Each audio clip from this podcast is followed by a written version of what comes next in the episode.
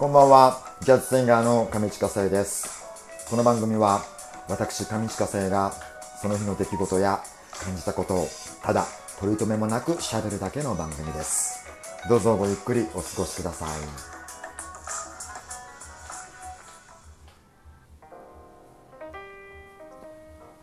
さあ、えー7月13日の月曜日、えー大人のほうれん草を始めたいと思います。7月の13日はなんかあんまり何の日っていうのはパッと見なさそうでしたね。ちゃんと探してないんですが。なんかあれそうですかね。まあいっか。ということで、えー月曜日ですね。月曜日月曜日はなんかちょっとあのブルーになるなりやすい、えー曜日。でもあのー僕も経験上なんかちょっとわかるなと思うんですけど月曜日のあのこうなんかこう憂鬱感みたいのとはまた別にですねあの木曜日あたり。木曜日あたりっていうのがね木曜日っていうのも結構ねあれは多分ね体力的に疲れてるからなのかな。それもあったりとかして結構木曜日もねあの調子が悪い時って結構あの経験上ありますね。はい。まあ仕事は毎日調子悪いですね。そんな、えーこんな言ってる場合でもないので皆さん頑張りましょう。はい。えっとえー昨日の、えっと、十ヶ丘プラス南口店の、えっと、演奏のうち、えっと、2曲ほど、えっと、久々にフルバージョンを、えっとまあ、動画を撮れなかったので、えーせめて音だけでも、あの残して、あのあげようかなと思ってですね、えっと So Many Stars と,、えっと Feel Like Making Love を、えっと録音したやつを、えーあのアイリッシュハピストのあの渡辺舞さんという方がですね素敵な写真を撮ってくださったのでそれをちょっと使って、えーまあ、簡単なあの動画を作ってみました、はい。えーもしよかったら、えー聞いてください。えーっと俺今何を落としたんだっけ？もうさこれ一発撮りでしょ？今日ねあのぶっちゃけちょっと用意しないでそのままやあの望んだのであちょっと失敗したかな？まあいいか。そんな感じで月曜日はこんなあのいろいろうまくいかないですね。俺本当今何を落としたんだっけ？ド忘れっていうのはなんかド忘れの思い出し方ってなんかノウハウがありましたよね。なんか一旦そこから離れると思い出すんだっけ？思い出そう思い出そうとするとあの忘れちゃうのがど忘れでしたっけ？いや俺何もうさあそう昨日のあの渡辺さんが撮ってくださった動画も思いっきり歌詞飛んでるので俺ちょっと記憶が記憶がどうなんだろう。記憶がなんか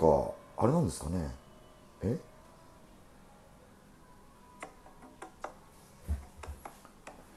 さあこの時間を使いまして、えー僕が日頃行っております、えーライブのインフォメーションをお伝えしようと思います。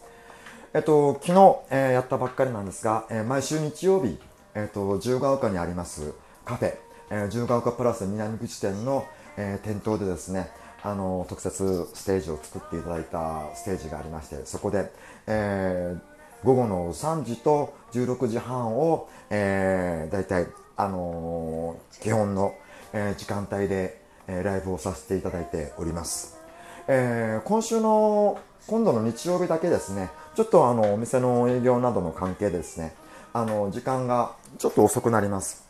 えー18時と、えー19時の、えー時間2ステージ。ということで夕暮れ時にあの日曜の夕暮れ時にあの歌わせていただくことになります。日曜の夕暮れ時の自由が丘っていうのをですね僕はあんまりあの経験したことないので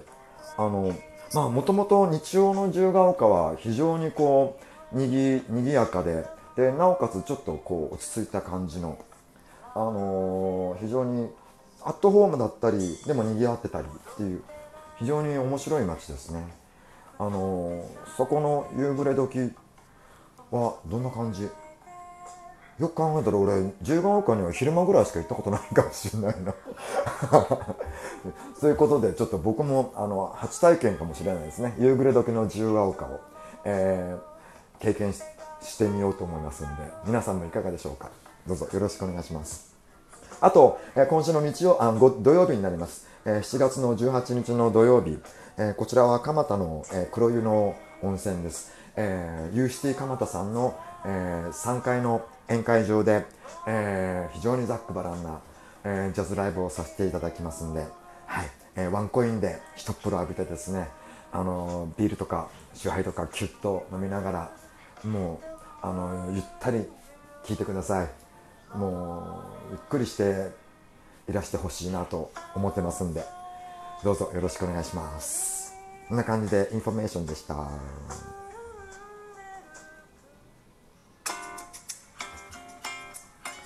さあ、えー、大人のほうれん草7月13日の月曜日です。えー、後半戦入りました。えー、例のようにガチャをですね、えっ、ー、と、ちょっと引いてみたんですが、えっ、ー、と、今回のガチャはですね、えー、見た後に衝撃を受けた映画はありますか？っていうことで、見た後に衝撃を受けた、この衝撃っていうのもいろいろな、あの、ニュアンスがありありますよね。なんかもうすごいショックを受けたとか。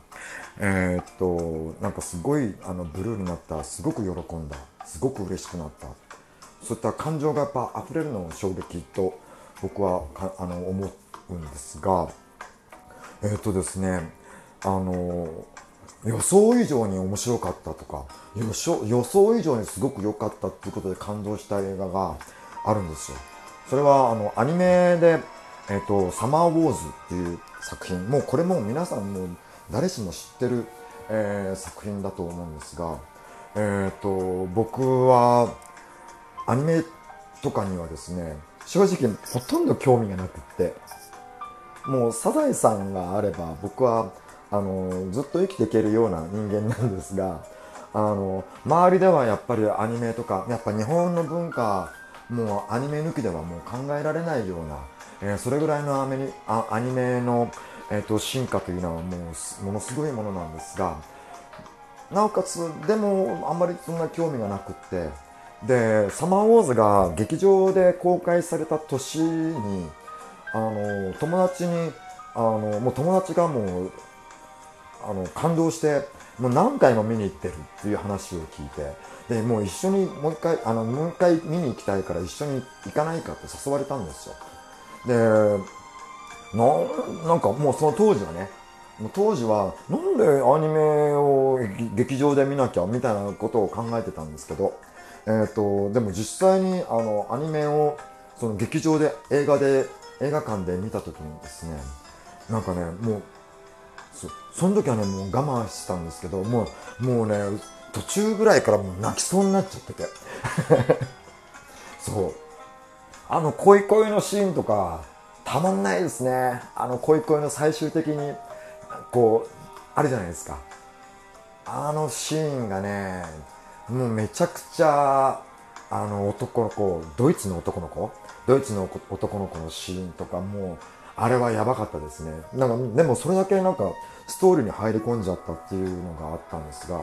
いやアニメであれまあそこまでアニメってすごいんだなってあの衝撃を受けた作品が、えー、僕にとってはサマーウォーズですね。もうね僕 DVD とかもあれ？あったっけな？買ったっけな？忘れちゃった。あのもうそれだけあの感動した映画でした。はい。えー、っとなのでその時にもなんかね日本東京に思いっきりその時その劇場公開された年って東京に直下型の地震が来るとか来ないとかっていうそういう話題であの世間が持ちきりになった時があったんですよ。もう今から考えると結構満開あるんだろうなとか思うんですけどもう結構シビアなあのか世間はシビアになっていてでその友達もすごくシビアになっていてでサマーウォーズ見た後にもうこれ見終わったからもう心置きなくみたいな感じででもこのまま東京にいると絶対地震に巻き込まれるから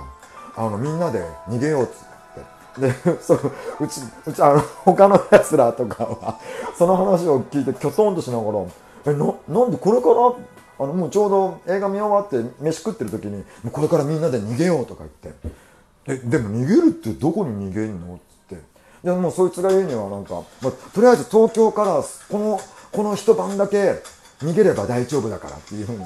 でこの一晩だけあの山梨のあのほったらかし温泉に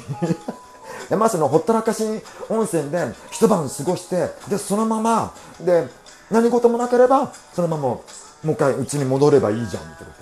でもこのままだと絶対あの地震に巻き込まれるからって。でもそんなことを急に言われてもねあのだって手持ちの荷物も何もないしって。だってこのまま身一つで行っても意味ないじゃんとか言ってるんだけど。でもでもそれさもう真剣なんですよ。でずっと真剣なことを言ってたんですけどまああのじゃあ君一人で行ってきなさい。君一人で行ってらっしゃい。もうどうぞどうぞみたいな感じで。あの大騒ぎしてたこと。を、まあ、結局地震が来なかったので。あの時どこ行ったんだっけな彼は。なんかすごく面白いそんなエピソードをちょっと一緒に思い出したんですが。え皆さんの衝撃の受けた映画はどんな映画でしょうか。えー、今度聞かせてください。